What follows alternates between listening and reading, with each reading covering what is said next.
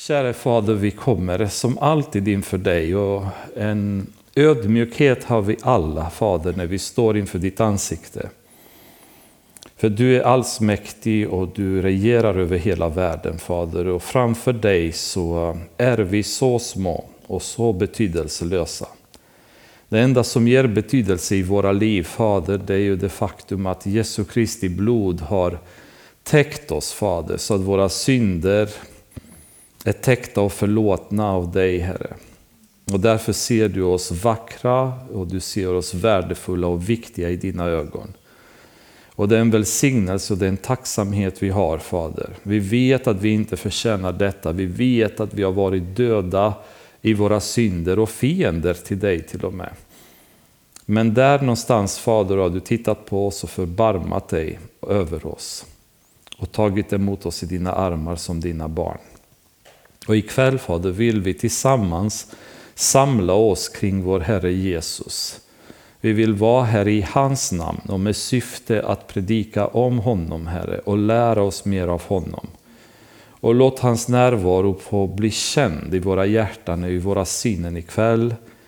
Jag ber att du, slå, du ska slå vakt, Fader, så inga ord och inga tankar som inte kommer från dig som ärar dig och välsignar dig ska komma fram, Herre, utan låt ditt ord bli kraftfull och verksam, Herre, så att det går in i våra hjärtan och börjar skapa förändring. Och låt din heliga Ande bara fylla oss med hans närvaro, Herre.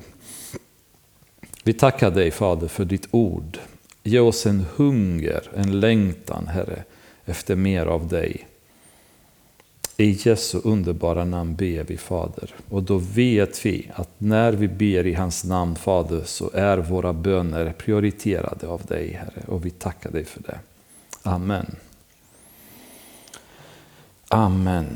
Eh, förra gången då slutade vi efter att Jesus hade botat den lame mannen som hade varit förlamad i 38 år och eh, det ledde till en konfrontation mellan honom och judarna som blev väldigt irriterade över att mannen tog sin säng och började gå, eller bära sin säng på sabbaten, vilket var en synd. Man fick inte bära några bördor på vilodagen. Och så blev de väldigt irriterade. Och ehm, eh, de kommer till Jesus eh, efter att Jesus mötte mannen i templet. Mannen pekar Jesus för dem och säger det är han som har gjort mig frisk. Och så började eh, judarna bli väldigt irriterade och förfölja honom på grund av detta. Det här med sabbaten det var ett permanent problem för dem. Sabbaten hade blivit en, en eh, legalistisk, ett legalistiskt bud vars betydelse de inte förstod. Så Gud hade vilat på sjunde dagen och, och sagt att denna dag skulle bli till lag för judiska folket och det skulle bli en vilodag. Och det hade de anammat och det var helt rätt. Men därefter, som vi sa förra gången, hade de själva hittat 39 olika uppgifter som inte fick utföras under vilodagen. 39 uppgifter som inte finns skrivna utav Gud. Som inte Gud hade bestämt själv, men som de själva hade antagit att det är det som Gud måste ha menat med vilodagen. Och den inställningen är det som skapar väldigt mycket problem för oss även idag i församlingar. Det vill säga att det finns bud i Bibeln, det finns delar av Bibeln där Gud eh, utvecklar inte nödvändigtvis så mycket mer kring. Utan det kommer ett påstående, det kommer ett bud. Och då kommer sådana som kanske jag som står och undervisar ett bibelstudium eller andra pastorer eller bibelforskare och så vidare. Och vi börjar utveckla detta och tycka, vad menade Gud egentligen med det? Och så börjar vi med våra idéer. Jo, han måste ha menat så, han måste ha menat så, och det är det här som han hade egentligen tänkt och så vidare. Och plötsligt så börjar de här idéerna eller lagarna som vi tar fram, de börjar bli instaurerade i församlingarna. Och ännu värre så blir de sen till tradition. Så ett par generationer längs med vägen, då har folk ingen aning vem är egentligen som har sagt detta eller vem har kommit på den här idén. Utan nu är det bara så här att i Pingstkyrkans stöpen så har vi de här traditionerna eller de här lagarna och vi gör bara så här. och när Jesus kommer så hans problem är att han möter de religiösa ledarna, fariseerna, saduceerna, skriftlärarna, prästerna som var väldigt in i lagen till den punkten där de hade memorerat det i princip ord för ord. Men de begrep inte varför den här lagen hade getts från början. Utan de bara höll sig till traditionen. Ehm, det är ju den som är traditionen hos oss. Men varför har vi den traditionen? Ingen aning. Och förresten så får du inte ens ställa fråga för då stenar vi dig till döds. Eller vi betraktar dig som en falsk profet. Var deras inställning. Med andra ord bara köra näven i munnen så fort någon ifrågasatte det. Och när Jesus kommer så går han hela tiden på dem, på de här områdena där de vet att de hade perverterat lagen från att vara något nyttigt, något bra som Gud hade gett för människan, till att skapa någonting som var en börda och någon som band fast människor istället för att befria dem. Och Jesus går hela tiden och attackerar dem på de här områdena där han visste att de hade låtit sitt kött regera över Guds ande som var bakom lagen från början. Och Jesus i diskussionen med dem i slutet på, kapitel, eh, förlåt, i slutet på eh, berättelsen om den förlamade mannen, vers 16, 17, 18 där, då i hans resonemang så visar Jesus för dem att han är herre över sabbaten. Det vill säga, han har rätt att göra saker under sabbaten så som Gud leder honom till att göra. Och det faktum att han sa till den mannen, ta din bädd att gå, det menar Jesus att jag har all rätt att göra detta. Därför att det är han som har skapat sabbaten och Paulus säger i Kolosserbrevet, sabbaten är en skugga av det som Jesus skulle betyda. För Jesus ankomst, det betyder att hela världen nu kommer in i vila tack vare hans offer. Så hela sabbaten, det är därför sabbaten var så viktig i gamla testamentet och du blev stenad till döds om du bröt mot sabbaten. Så viktigt var det att hålla. Men det berodde på att hela sabbatkonceptet var en bild utav vad det som Jesus skulle betyda. Men nu när Jesus kommer, då säger han bara jag är herre över sabbaten. Det är jag som har skapat sabbaten som skulle tala för er om mig. Det är det sabbaten handlade om. Och då kommer vi se nu framöver i kapitlet hur Jesus börjar gå in ett väldigt djupt resonemang med judarna för att få dem att förstå att han var Gud, att han hade auktoritet över sabbat, han hade auktoritet över livet, han hade auktoritet över, över döden och han hade auktoritet över världen att döma. Och alla de här koncepten för oss som kanske varit kristna ett tag, så vi har blivit vana vid det, att Jesus han har uppväckt folk från de döda, han har ju förlåtit synder och, och så vidare.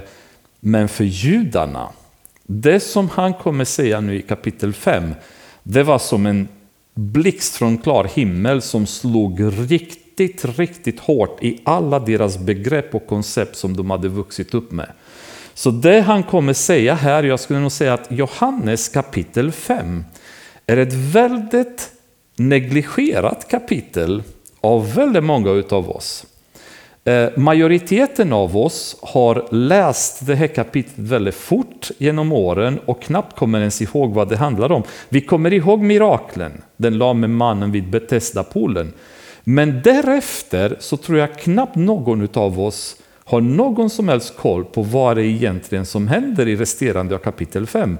Men när vi går igenom det, ni kommer bli förvånade och se vilket enormt djup Jesus går in på och berättar ett, ett, en sammanfattande berättelse av hans relation med Gud.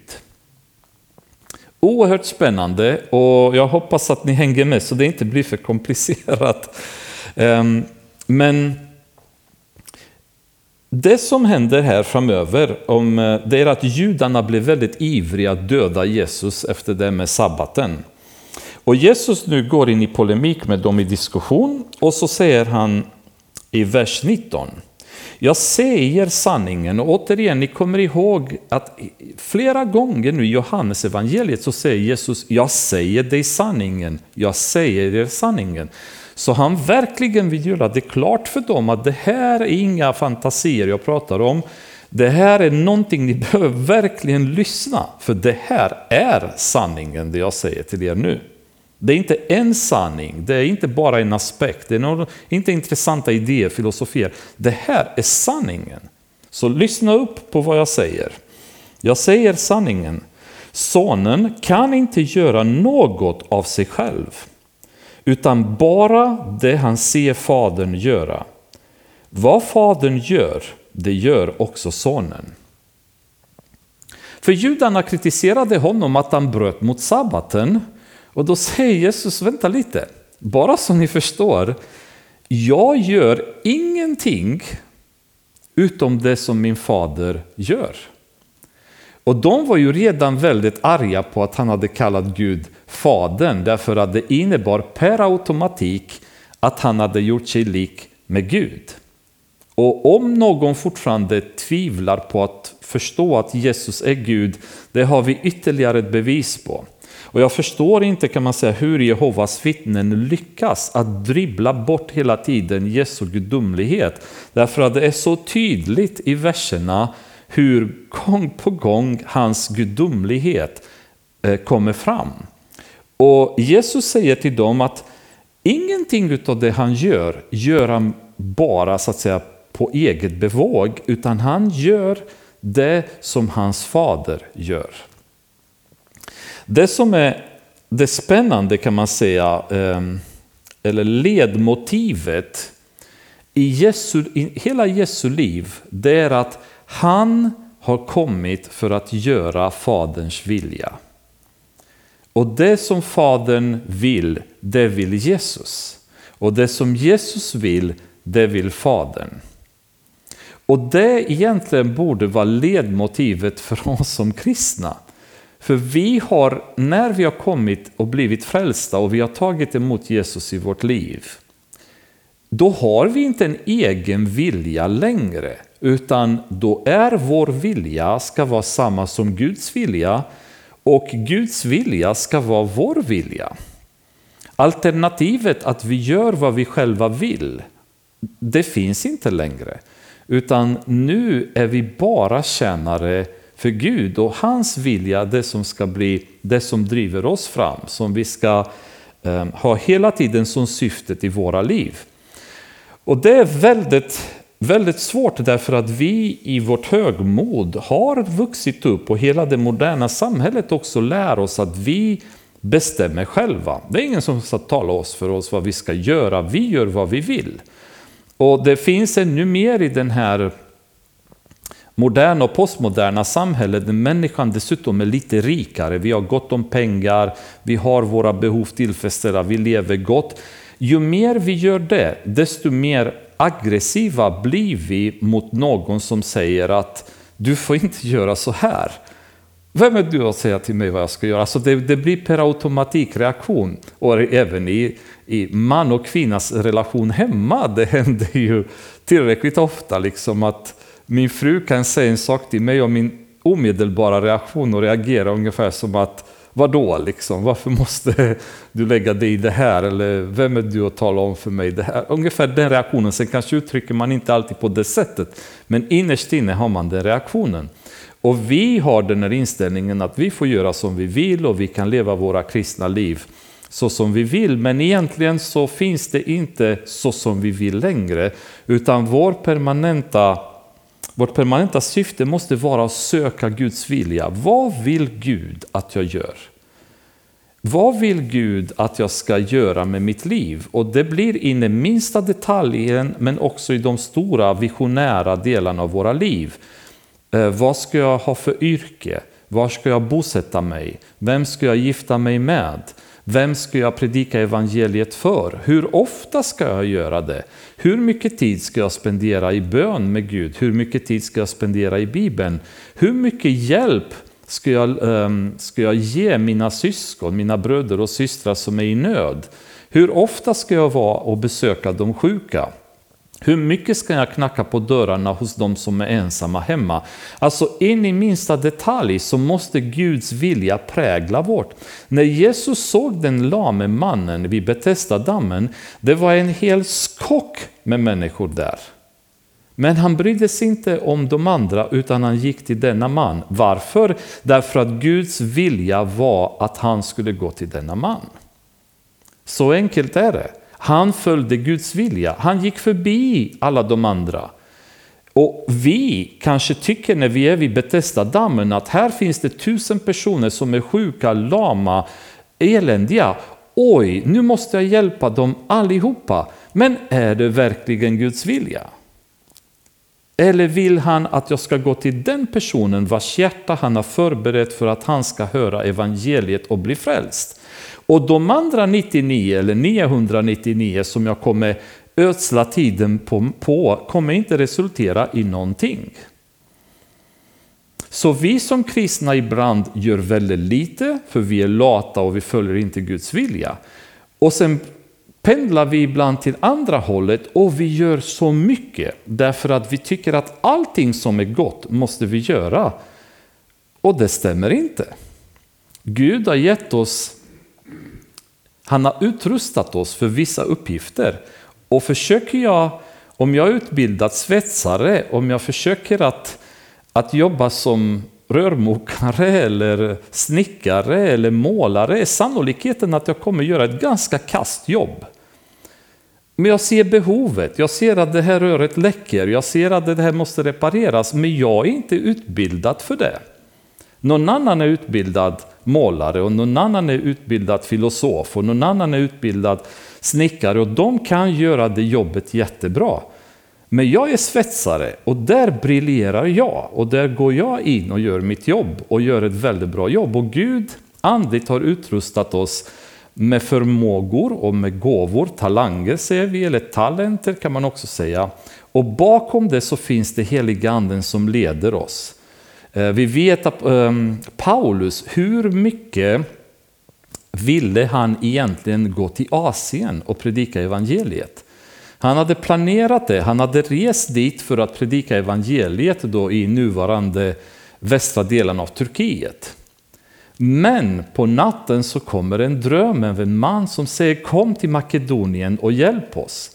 Guds syfte var inte att han skulle vara i Asien, han ville att han skulle gå till Makedonien. Men fanns det inga människor i Asien som behövde höra evangeliet självklart? Men Paulus behövdes i Makedonien. Och i andra, vid andra tillfällen så säger de att vi ville gå dit men helige anden stoppade oss. Inte allt som är gott är menat för oss att ta tag i. Däremot det som vi behöver göra är leva i Guds vilja. Och Jesus kunde leva i Guds vilja därför att han levde med Gud. Varför yrar vi ibland som höns som inte har någon riktning och vi springer åt alla håll och vi blir stressade och vi blir trötta och vi blir utbrända och vi blir irriterade. Hur ofta ser inte ni folk i kyrkan som gör en uppgift men de är irriterade att ah, måste jag göra det här hela tiden? Och varför kan ingen annan ställa upp än jag? Vad är det för attityd? Alltså om du är i Guds vilja, om Gud har kallat dig till en uppgift i kyrkan, du kan inte göra det med gråt och tandagnisslan. Du gör det med glädje, för Gud har kallat mig till det. Jag är inne i hans vilja. Sen om det är fem andra personer som har samma kallelse eller ingen, det spelar ingen roll, men han har kallat mig till att göra det. Men eftersom vi gör så mycket som man inte har kallat oss till att göra, så blir det att vi gör det i köttet och det ger inget resultat. Och Jesus gör nu en sån här klar statement från början, bara så ni vet. Ni ser mig göra en massa saker. Ni ser mig säga en massa saker, men jag säger er sanningen, ingenting av det jag säger, ingenting av det jag gör är något annat än det min fader gör. Det blir en annan tyngd nu i vad Jesus kommer betyda i diskussioner med människor framöver. Det finns så att säga en, en, en vikt i det som han, han kommer prata om. Och i den här biten som vi kommer läsa nu i kapitel 5 så kommer Jesus nu argumentera, eh, som vi sagt, att han är ju Gud. Han kommer att argumentera att han, kommer, han har förmåga att ge liv, vilket är också förknippat med Gud.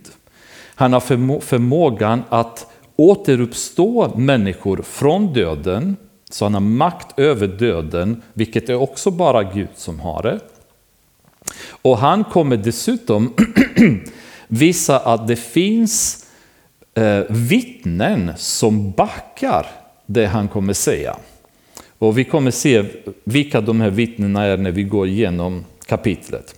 Men vers 20 så säger Jesus, Fadern älskar sonen och visar honom allt han gör. Och större gärningar än dessa ska han visa honom så att ni blir förundrade.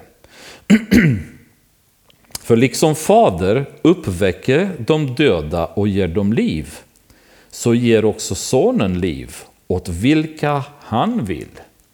Så nu kommer han direkt och säga, jag har makt att ge liv. Men det Jesus kommer prata nu i det här kapitlet, det är inte enbart den fysiska förmågan att ge liv. Det vill säga någon som har dött och Jesus kan återuppväcka dem. Eller någon som, som behöver få liv i kroppen kan få liv. Utan makten att kunna ge liv åt själen.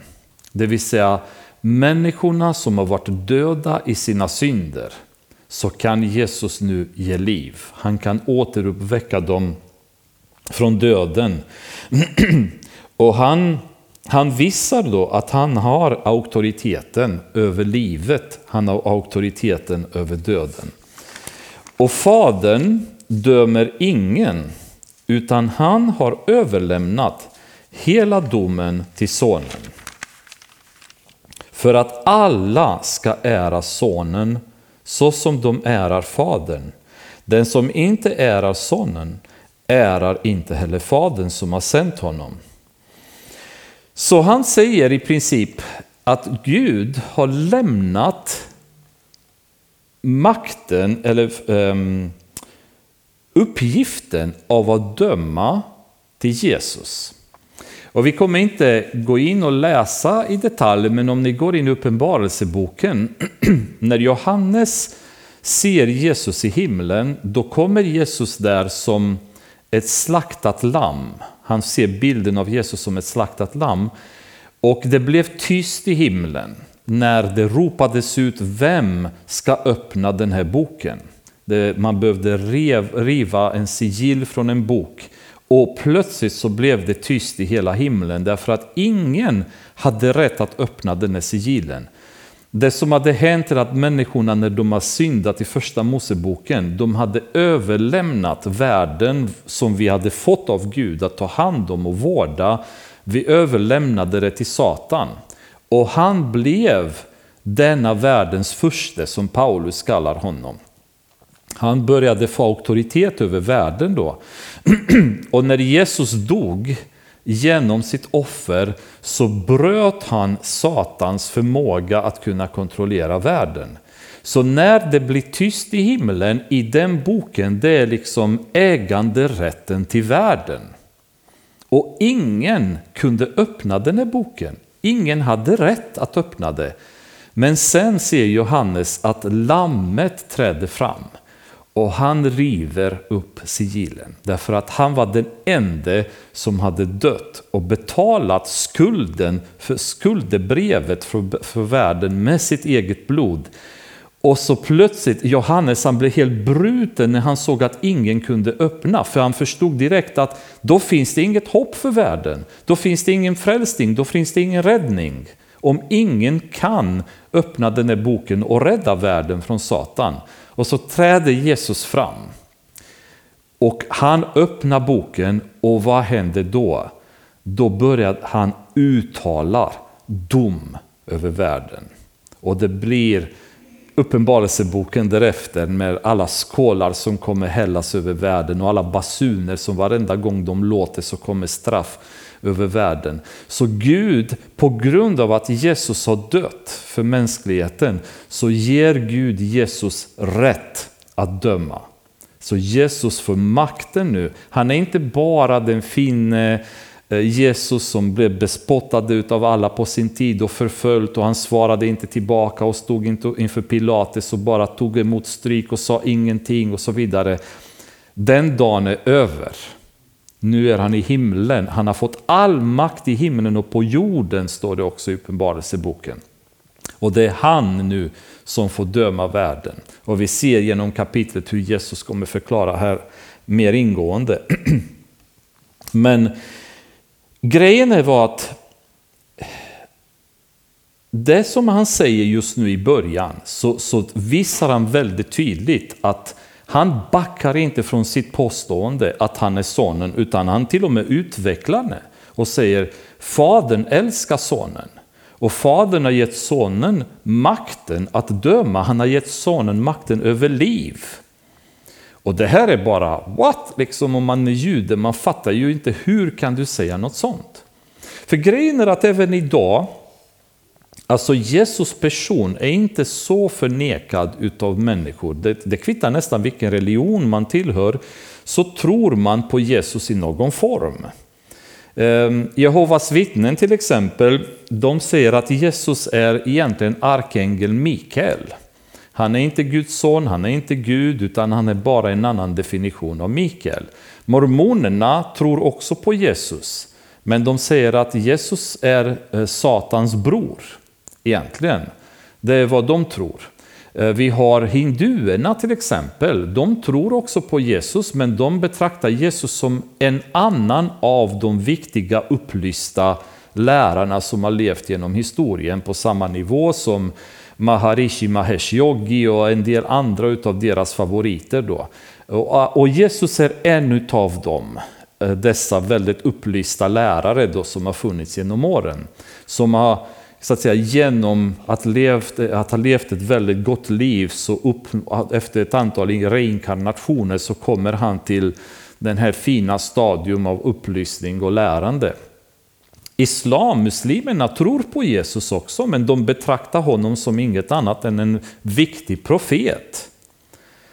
Ateisterna till och med tror på Jesus, för de, det går inte att förneka Jesus existens längre. De har försökt genom åren att förneka, men det finns för mycket historiskt bevis, det finns för mycket um, dokumentation om hans liv. Så nu har de svängt och säger, ah, jo men vi, vi tror att han har funnits, men han var inget annat än en vis människa. Han var väldigt snäll, väldigt god och hade väldigt mycket goda tankar. Men inte Gud. Vi tror på Jesus i alla dess möjliga former, men vi tror inte att han är Gud. Och problemet är att om man har en tro på någon annan Jesus än den Jesus som presenterar sig själv här i Johannes kapitel 5 och säger Jag är Guds son, därmed lik med Gud. Därmed är jag Gud och jag har all makt. Då finns det ingen frälsning. För frälsningen kan inte uppnås av en vis lärare, en trevlig person, en god människa, en vacker profet.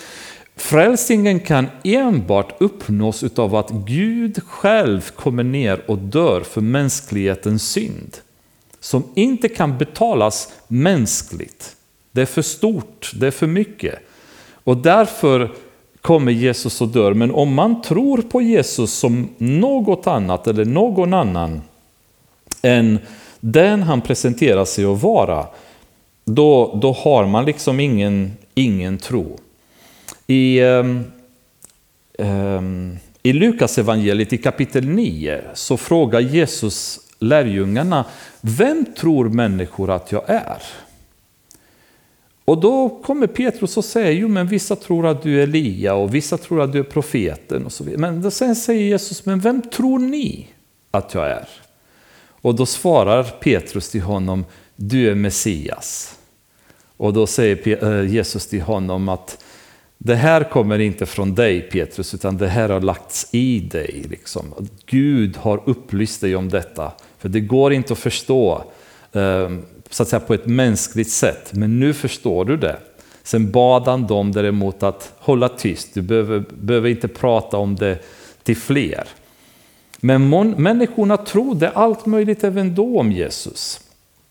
Ehm, men Jesus är väldigt noga med att, att påpeka vem han är. För att vi behöver tro på honom på rätt sätt. Vi kan inte skapa vår egen bild, för det är precis det människorna gör.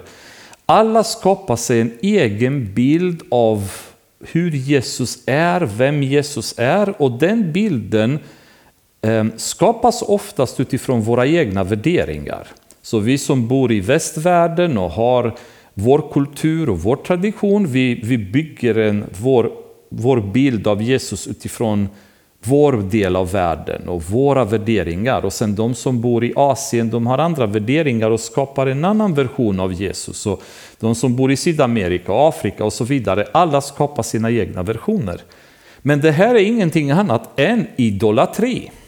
Det som man gjorde när man skapade en idol. Eh, de människorna som, som tyckte om sexuella eh, så att säga, orgier, ja, då skapade de sig en gud som kallade dem den guden eh, kärleksguden eller gudinnan vars egenskaper motsvarade mina perversa önskemål och tankar. Och de som var intresserade av jakt, ja, då skapade de jaktens gudinna, då Diana till exempel, som var jaktens gudinna då i antikviteten. Och så skapade man här i Norden så skapade man Tor och så skapade man Oden. Och vad gjorde alla de här gudarna? De söp hela tiden i Valhalla och de hade orgier och de hade roligt. Varför? Därför att det var en avspegling av hur människorna levde på den tiden under vikingatiden och så vidare, fornnordiska tiderna. Så man skapade en gud efter sin egen bild av vad man själv tyckte om eller ens egna värderingar.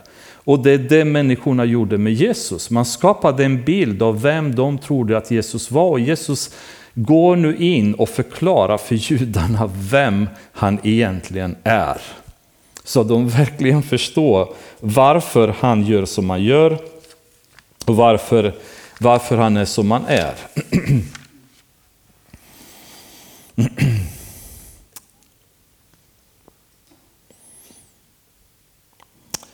Vers 24. Jag säger sanningen, kommer det nu igen. Den som hör mitt ord och tror på honom som har sänt mig, han har evigt liv.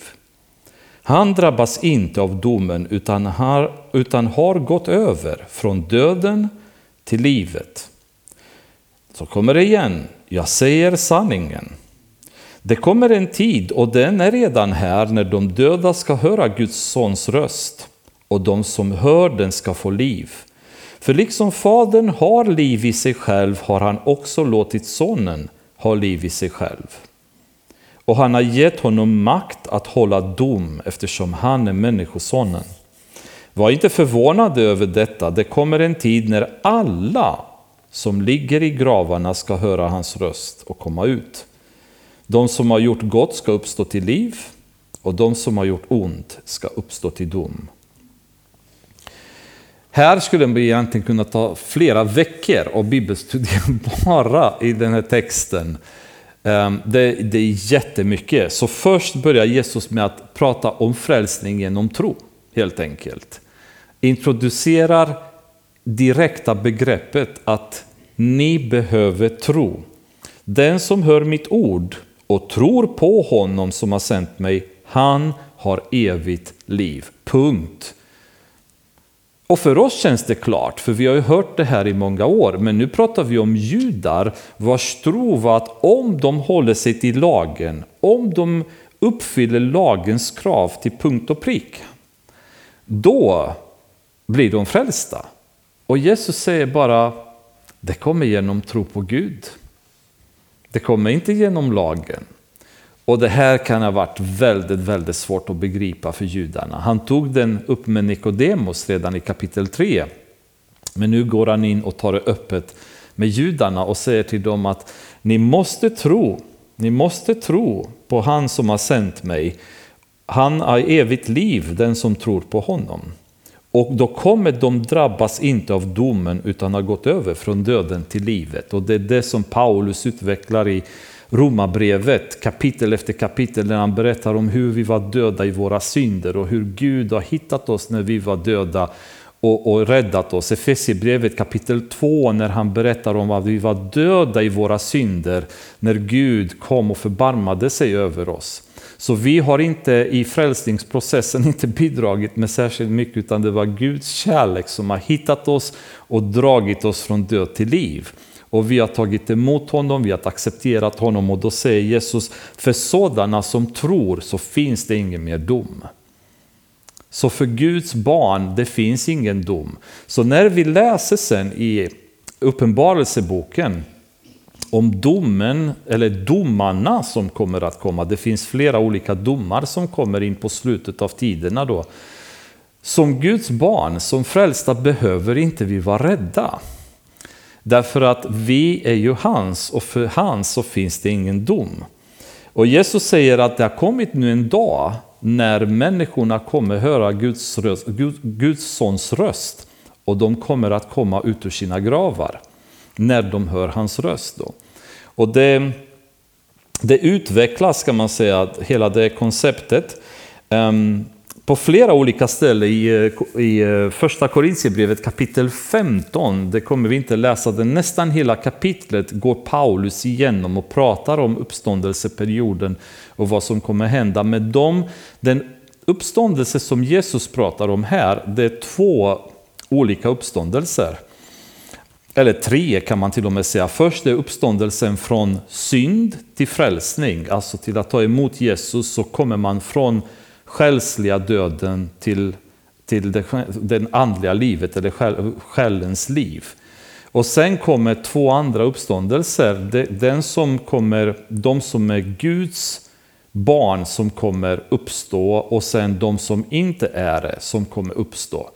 Första gruppen kommer uppstå till att få sin väl förtjänta belöning kan man väl säga, medan de andra kommer de uppstå till att få sin dom, sitt straff.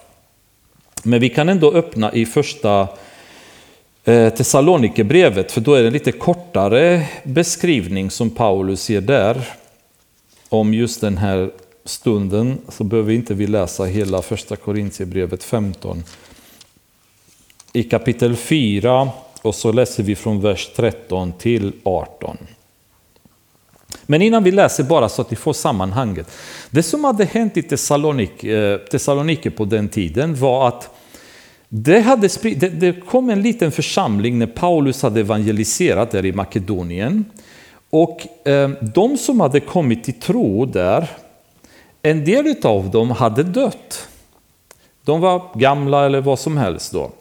De som blev vid liv blev väldigt ledsna över detta och trodde att de som hade dött nu kommer missa uppståndelsen, alltså kommer missa eh, Jesu ankomst. Utan de, de levde som kristna genom alla sekler med starka tron om att Jesus kan komma tillbaka när som helst. Och eftersom de hade dött så tänkte de att oj, de kommer inte kunna möta Jesus, de kommer inte ha någon möjlighet nu. Och de blev uppriktigt bedrövade. De var inte jätteförankrade i Bibeln eller i Guds ord på den tiden då. Så Paulus när han skriver första Thessalonikerbrevet, bland annat så berör han det här ämnet där han försöker nu att trösta dem och säga bröder, så här är det inte, utan han går in nu och förklarar för dem vad som kommer hända. Då säger han bröder, vi vill att ni ska veta hur det blir med de som har insomnat så att ni inte sörjer som de andra, de som inte har något hopp. Eftersom vi tror att Jesus har dött och uppstått så ska Gud på samma sätt genom Jesus föra fram de insomnade tillsammans med honom. Vi säger detta enligt ett ord från Herren. Vi som lever och är kvar till Herrens ankomst ska alls inte komma före de insomnade. När en befallning ljuder, en ärkeängels röst och en Guds basun, Då ska Herren själv komma ner från himlen och de som har dött i Kristus ska uppstå först. Därefter ska vi som lever och är kvar ryckas upp bland skyar tillsammans med dem för att möta Herren i rymden och så ska vi alltid vara hos Herren. Trösta därför varandra med dessa ord. Så förklarar Paulus nu hur det kommer gå till. Och det är det Jesus refererar till i de här verserna när han säger att de döda kommer att komma upp ur sina gravar när de kommer höra Guds sons röst. Eh, och det, det blir eh, att de som har dött i honom, som är frälsta, de får sin belöning. Men i vers 29 så står det, de som har gjort ont ska uppstå till dom. Så de ska också uppstå. De ska också få en kropp efter uppståndelsen. Men de ska få en kropp som ska sen leva i evighet i straff. Medan de andra ska få en kropp som ska leva i evighet med Gud. Så det kommer inte finnas en, ett slutgiltig död. Jehovas vittnen säger att när man bara, om man inte, inte tillhör Gud, när man dör så puff, så försvinner man bara. Det händer inget. Eh, men är man Guds, då kan man bli en del av de 144 000 som sen kommer vara i himlen, då med Gud. Har man delat ut tillräckligt många tidningar och levt till, lett tillräckligt många människor till tro, då kanske kan du kvala in och vara bland de 144 000. Då kommer du till himlen. Har du misslyckats med det, synd, men det, det spelar inte så mycket roll för då kommer du bara förstå, för, försvinna. Men enligt vad Jesus säger här, det är att det finns ingen slutgiltig död, utan de andra kommer fortsätta att existera i en evighet av eh, elände i helvetet. Så den, det, de kommer också uppstå, de kommer också få en kropp, men domen kommer drabba dem därför att de har inte trott på honom som har sänt Jesus. Och tror man inte på Gud, då tror man inte på Jesus. Tror man inte på Jesus, då tror man inte på Gud. Gud och Jesus är ett. Jag kan inte göra något av mig själv, vers 30. Jag dömer efter jag hör. Och min dom är rättvis, för jag söker inte min egen vilja, utan hans som har sänt mig. Så nu säger det Jesus även tydligt här. Jag söker inte min egen vilja, utan allt jag gör, det är det jag hör. Så om jag dömer någon så är det på samma sätt som om Gud skulle ha dömt. Jag uttrycker inget annat dom än det som, som Gud skulle uttrycka istället. Om jag vittnar om mig själv är mitt vittnesbörd inte giltigt. Det finns en annan som vittnar om mig och jag vet att hans vittnesbörd om mig är sant. Ni har skickat bud till Johannes, som är Johannes döparen, och han har vittnat för sanningen. Så ända tills vers 33 nu så pratar Jesus om hur Gud vittnar för honom vad Gud har gett honom för makt, vad Gud har gett honom för position. Och därför har vi första vittnet för Guds, eh, Jesu gudomlighet och det är Gud själv. Nu går han in på andra vittnet och det är Johannes som han säger har också vittnat om honom, att han är sanningen. Och vi vet att vi pratade tidigare att enligt judisk lag, eh, om två vittnen var överens om något så betraktades det som sant. Jesus nu kommer gå igenom fyra olika vittnen som kommer bevisa hans gudomlighet. Och den första var Gud själv, den andra blir Johannes. Så går vi vidare. Jag tar inte emot en människas vittnesbörd, men jag säger det här för att ni ska bli frälsta. Han var en lampa som brann och lyste och för en tid ville ni glädja er i hans ljus. Själv har jag ett vittnesbörd som är större än det Johannes gav. Och nu kommer det tredje vittnet då. De verk som Fadern har gett mig att fullborda, just de verk som jag utför, de vittnar om att Fadern har sänt mig. Så med andra ord så säger Jesus ni ser helt enkelt vad jag gör. Ni ser människor som blir friska, som blir helade, människor som kommer från döden till liv. Ni ser mirakel av alla olika typer och ni tror fortfarande inte på att jag är Guds son. Och han säger de här är bevis som är större än vad Johannes sa. Och glöm inte att Johannes betraktas som den största profeten någonsin. Jesus själv säger detta om Johannes. Så Johannes var väldigt stor i judarnas ögon.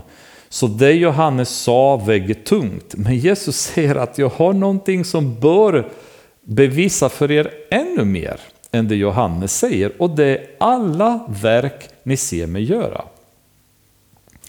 Och det är därför så finns det ingen ursäkt för mänskligheten att inte ta emot Jesus.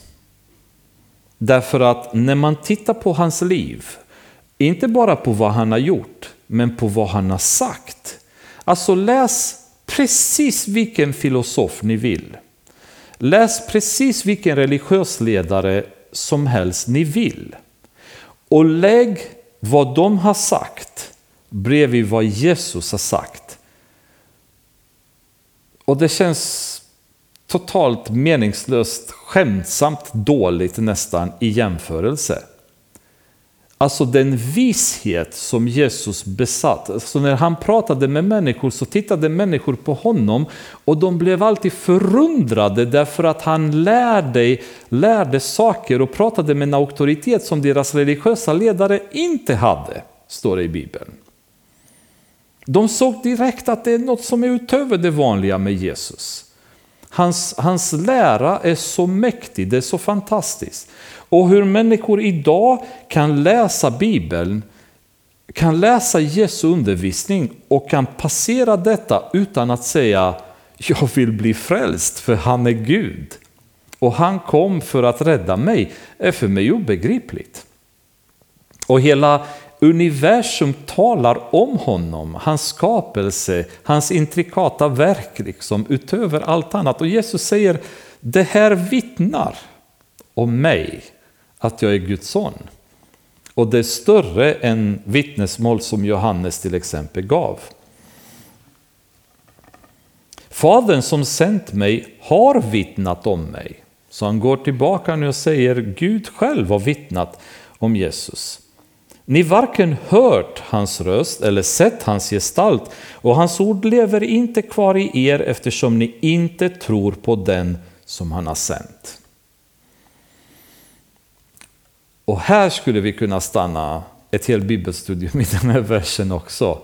Om man tittar på varenda del som Jesus säger här, att ni har inte hört honom, ni har inte sett honom och hans ord lever inte i er. Och anledningen till det, det är att för att ni inte har trott på honom som han har sänt. Och de här judarna, de trodde att de visste mycket om Gud. De kunde Bibeln, eller ja, Gamla Testamentet, Torah, på alla sina fem. De gjorde inget annat än spendera tid med detta och Jesus säger, ni känner inte Gud. Ni tror ni har hört honom, ni tror ni har sett honom. Men hans ord lever inte i er. Det finns ingen, ingen relation mellan er och Gud. Ni utför massa religiösa ritualer. Och ni är ju perfekta på det. Men ni har ingen som helst aning om vem Gud är. Och att säga detta till människor som har spenderat hela sitt liv i att följa Gud till punkt och pricka och verkligen dedikera allt för att känna Gud. Och Jesus kommer och säger, ni har inte en blekaste aningen om vem han är. Hans ord lever inte ens i er. Och vi kan titta på det och tycka bara, ah, vad hemskt. Men titta på dagens kristna, så kallade kristna församlingar. Den katastrofala, det katastrofala läget i vilket många kristna befinner sig idag.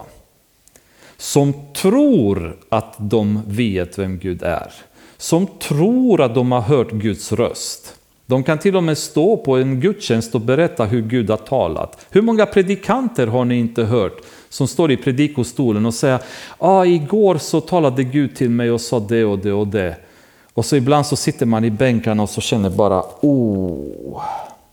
Om Gud talade det där för dig som du precis säger just nu, då undrar jag vilken Gud som talade. För det är inte sällan de spottar ut obibliska grejer därefter då och så säger de att Gud har talat om det för dem.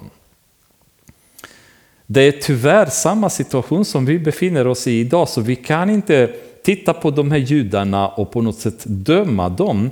För vi sitter i precis samma sits idag inom kristna församlingarna. Vi tror vi vet vem Gud är. Vi tror att vi har hört Gud tala till oss. Men Guds ord lever inte i oss. Vi har inte tagit emot Jesus på riktigt. För Jesus säger det, det, det kommer en dag när många som har kallat mig Herre, Herre kommer jag säga gå ifrån mig, jag har aldrig känt er. Och de kommer säga, men har inte vi profeterat? Har inte vi botat sjuka i ditt namn? Har vi inte predikat i ditt namn? Och Jesus kommer säga, jag har aldrig känt er. Jag har aldrig känt er. När man läser i Uppenbarelseboken om vilka som inte kommer att tillåtas att komma in i Guds rike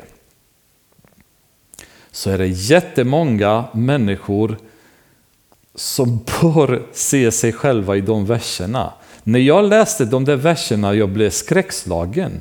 När det stod att lögnare inte kommer att komma in. Och jag ljög som bara den i flera olika sammanhang. Att de som lever i sexuella perversiteter inte kommer att komma in. Oh, då var jag liksom i tonåren när jag läste det och jag blev skräckslagen med tanke på allting som pågick i mina tankar på den tiden. Men vet ni vad? Även de som är rädda inte kommer att komma in. Oh, det blir tungt. Vad gör man där? Alltså rädd? Jo, därför att rädslan är oftast ett tecken på otro. Vi tror inte på att Gud kan hjälpa oss. Vi tror inte på att han är stark nog. Vi tror inte på att han menar väl och därför är vi ständigt rädda. Nu är det så att vi kommer inte in i himlen på grund av våra goda gärningar. Men de här tecknen är saker som bör tala om för oss huruvida vi lever ett liv med Jesus eller inte. Om vi ser att våra liv präglas utav dessa synder att synden är så närvarande i våra liv så Jesus knappt, knappt existerar, knappt syns, då måste vi verkligen gå till honom på allvar och fråga, är jag verkligen din Jesus? Tror jag verkligen på dig? För att jag vill inte stå den dagen och säga att jag tror det. Jag gick upp i Pingstkyrkan i Stöpen i så många år liksom och sjöng i kör och var med på gudstjänster och gav tionde till och med och ibland så hjälpte vi, var på gänggåvan till och med och jobbade då och då och hjälpte till. Och jag var med på städdagar och jag har gjort så mycket gott liksom. Och Jesus kommer säga, men jag har aldrig känt dig. Jag har aldrig känt dig. Därför att någonstans på väggen har din tro varit felplacerat. Du har inte trott på han som Gud har sänt och därmed har du varken känt Gud eller hört Gud eller Guds ord var levande i dig. Och det finns ingen som kan döma huruvida någon är frälst eller icke frälst utan det är en fråga som vi var och en måste ställa oss. För det finns det är ett område vi inte får ta fel och det är frälsningen. Vi kan fela i andra grejer och vi kan, det kan finnas hopp, det kan finnas återvändo. Men har vi felat när det gäller frälsningen och den dagen kommer där vi står inför Gud och Gud tittar på oss och säger finns det heligandens sigill som bevis på att du tillhör mig på dig? Nej, då har jag aldrig känt dig. Men vi har gjort så mycket. Jag har aldrig känt dig. Du är inte min. Och Jesus är väldigt tydlig här när han säger det till dem, därför att de stoltserar sig, de berömde varandra för deras intelligens och position och kunskap. Och Jesus går in direkt och säger bara, ni har ingen aning vem Gud är. För ni har inte tagit emot mig som är sänd av Gud och som är, till Filippus sa Jesus att den som har sett mig har sett Fadern. Du kan inte tro på Fadern men inte tro på mig, det går inte. Det går, de, de är i ett, Gud och Jesus. Och här kommer något riktigt, riktigt häftigt. Vers 39.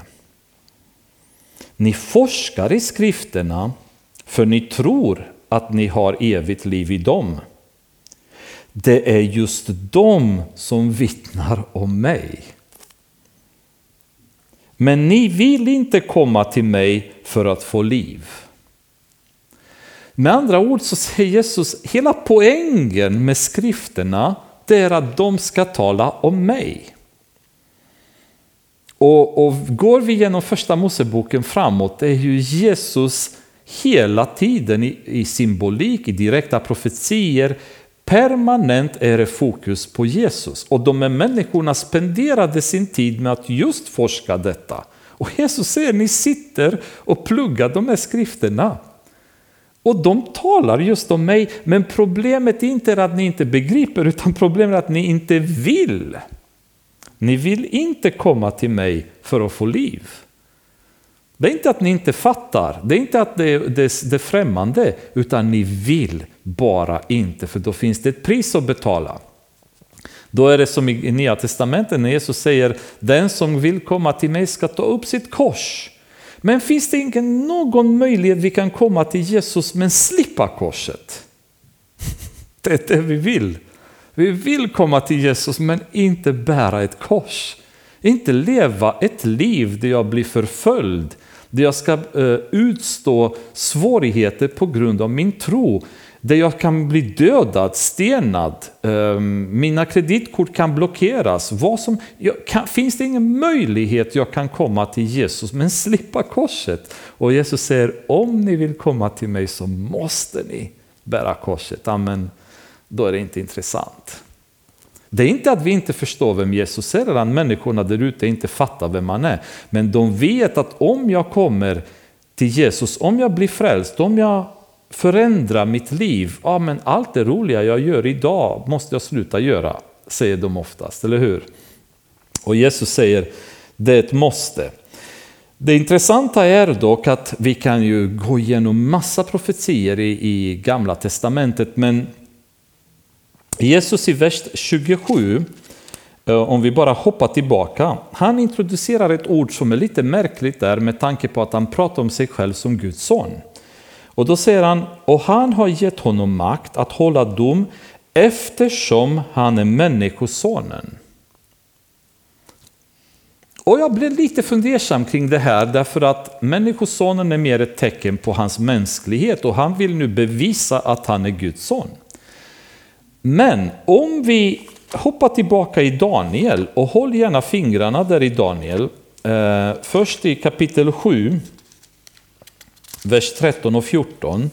Det här är ju ett gammalt testamentaliskt begrepp som heter Människosonen som däremot pekade på Messias.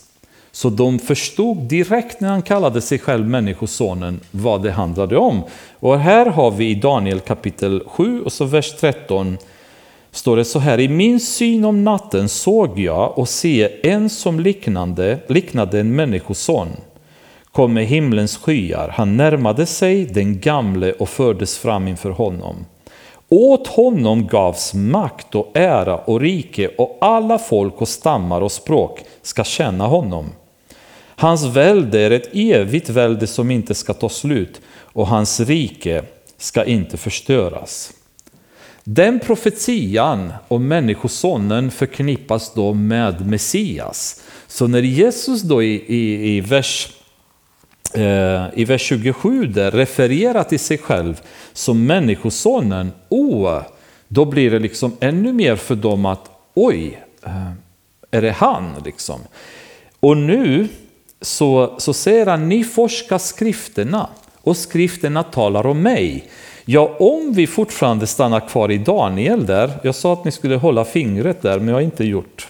Jag har inte hållit min, mitt där, så jag behöver bläddra lite igen. Daniel kapitel 9, vers 24.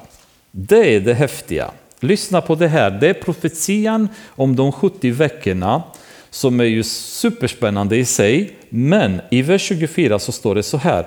70 veckor är bestämda över ditt folk, över din heliga stad för att göra slut. Och här kommer det profetian om vad Jesus skulle göra när han kommer.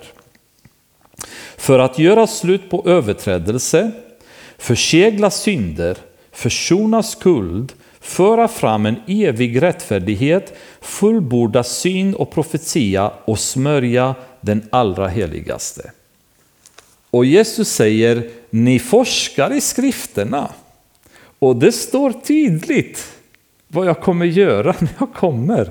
Så hur kommer det sig att ni inte fattar? Ni fattar mycket väl, men, men ni vill inte komma till mig för att få liv. Jag tar inte emot ära från människor, jag känner er och vet att ni inte har Guds kärlek i er. Jag har kommit i min fars namn och ni tar inte emot mig.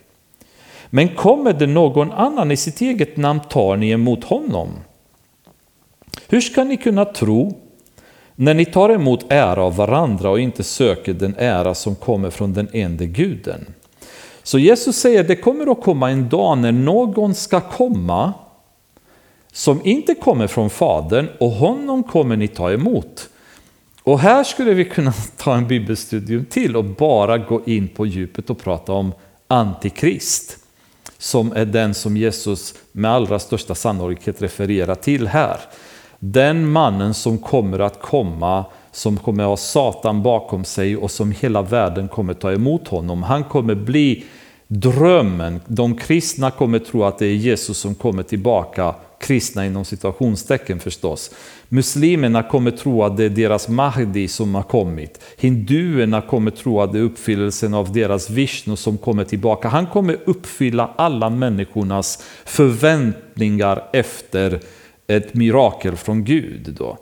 Och judarna kommer i sin tur under de första tre och ett halvt åren betrakta honom som potentiellt Jesus eller Messias som kommer tillbaka tills han kommer sätta sig i templet och deklarera sig själv vara Gud och då kommer deras ögon öppnas och förstå vem han är. Och Jesus säger, det kommer att komma och honom kommer ni följa. Honom kommer ni lyssna på, men mig har ni vägrat acceptera och ta emot. Och han säger, ni, ni eh, liksom, när ni tar ära av varandra, hur ska ni kunna tro? Därför att de berömde varandra och de gav varandra vikt och ära, inte till Gud istället. Men här kommer vers 45 som är så fantastisk. Men tro inte att jag kommer att anklaga er inför Fadern. Alltså Jesus har all makt. Men han säger bara, men jag kommer inte anklaga er inför Fadern. Vi vet i Romarbrevet kapitel 8 hur det beskrivs hur Jesus hela tiden medlar för oss.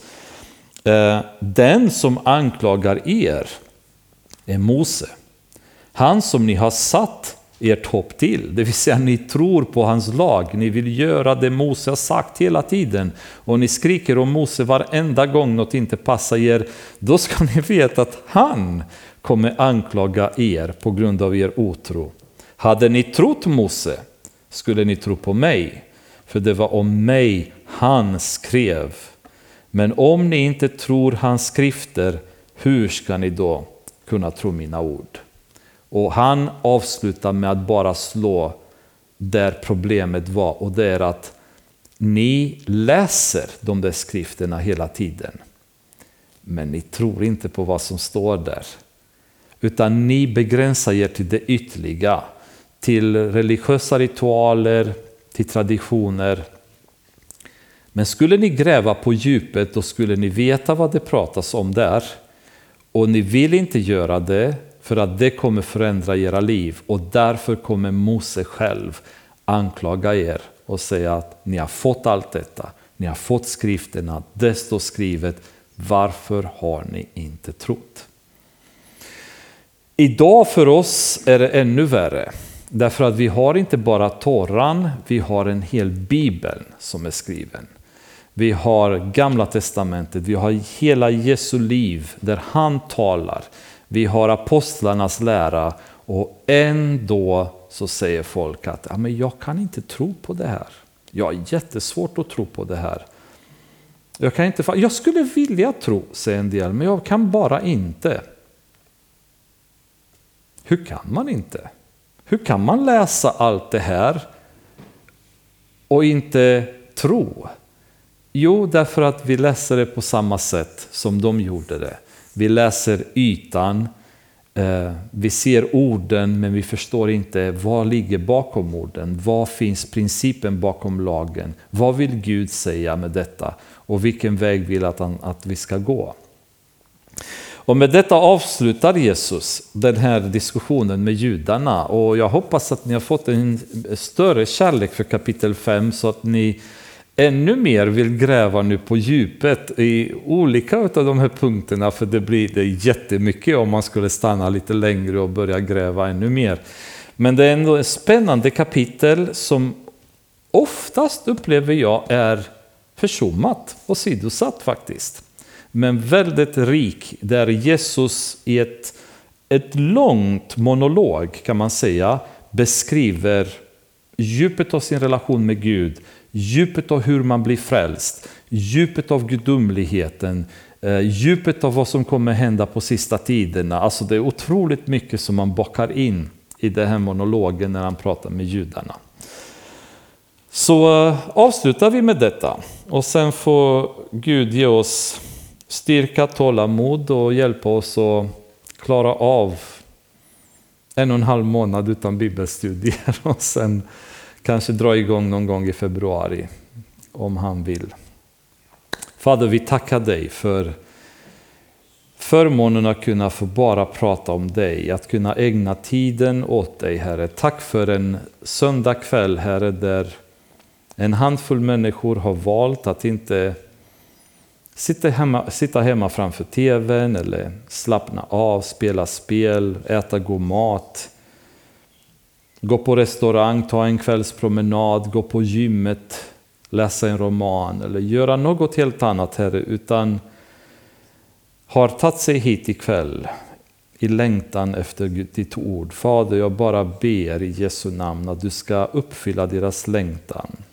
Att ditt ord ska bli levande, att de ska förstå dig mer, Fader. Hjälp oss alla, Fader, att kunna öppna våra ögon så att vi inte Skapa våra egna bilder av vem du är, utan förstå vem du är. Och leva ett liv, Fader, där din vilja blir vår vilja. Du ser hur mänskliga vi är på den punkten, hur svårt vi har att låta dig verka i våra liv och hur mycket vi vill få fram vår egen vilja framför din Fader. Det är en avskyvärd handling som vi håller på med. Jag ber om din förlåtelse. Att vi så många gånger har inte visat dig den respekt som vi behöver visa dig Fader. Du är vår Herre, du är vår Mästare. Och det är din vilja som ska bli vår. Jag ber i Jesu namn att du ska ge oss styrka. Låt oss inte synda mer Herre. Och låt veckan som kommer vara en härlig vecka med framgång för många utav oss. Vissa har kämpigt med olika problem, Fader, som är hinder som förhindrar dem från att kunna gå vidare i olika andliga ting eller världsliga ting, Fader. Och jag ber om din hjälp, din vägledning, din styrka och frid i våra hjärtan, Herre. Låt oss få förstå att allting samverkar för det bästa för dem som älskar dig. Vi tackar dig för det i Jesu namn. Amen.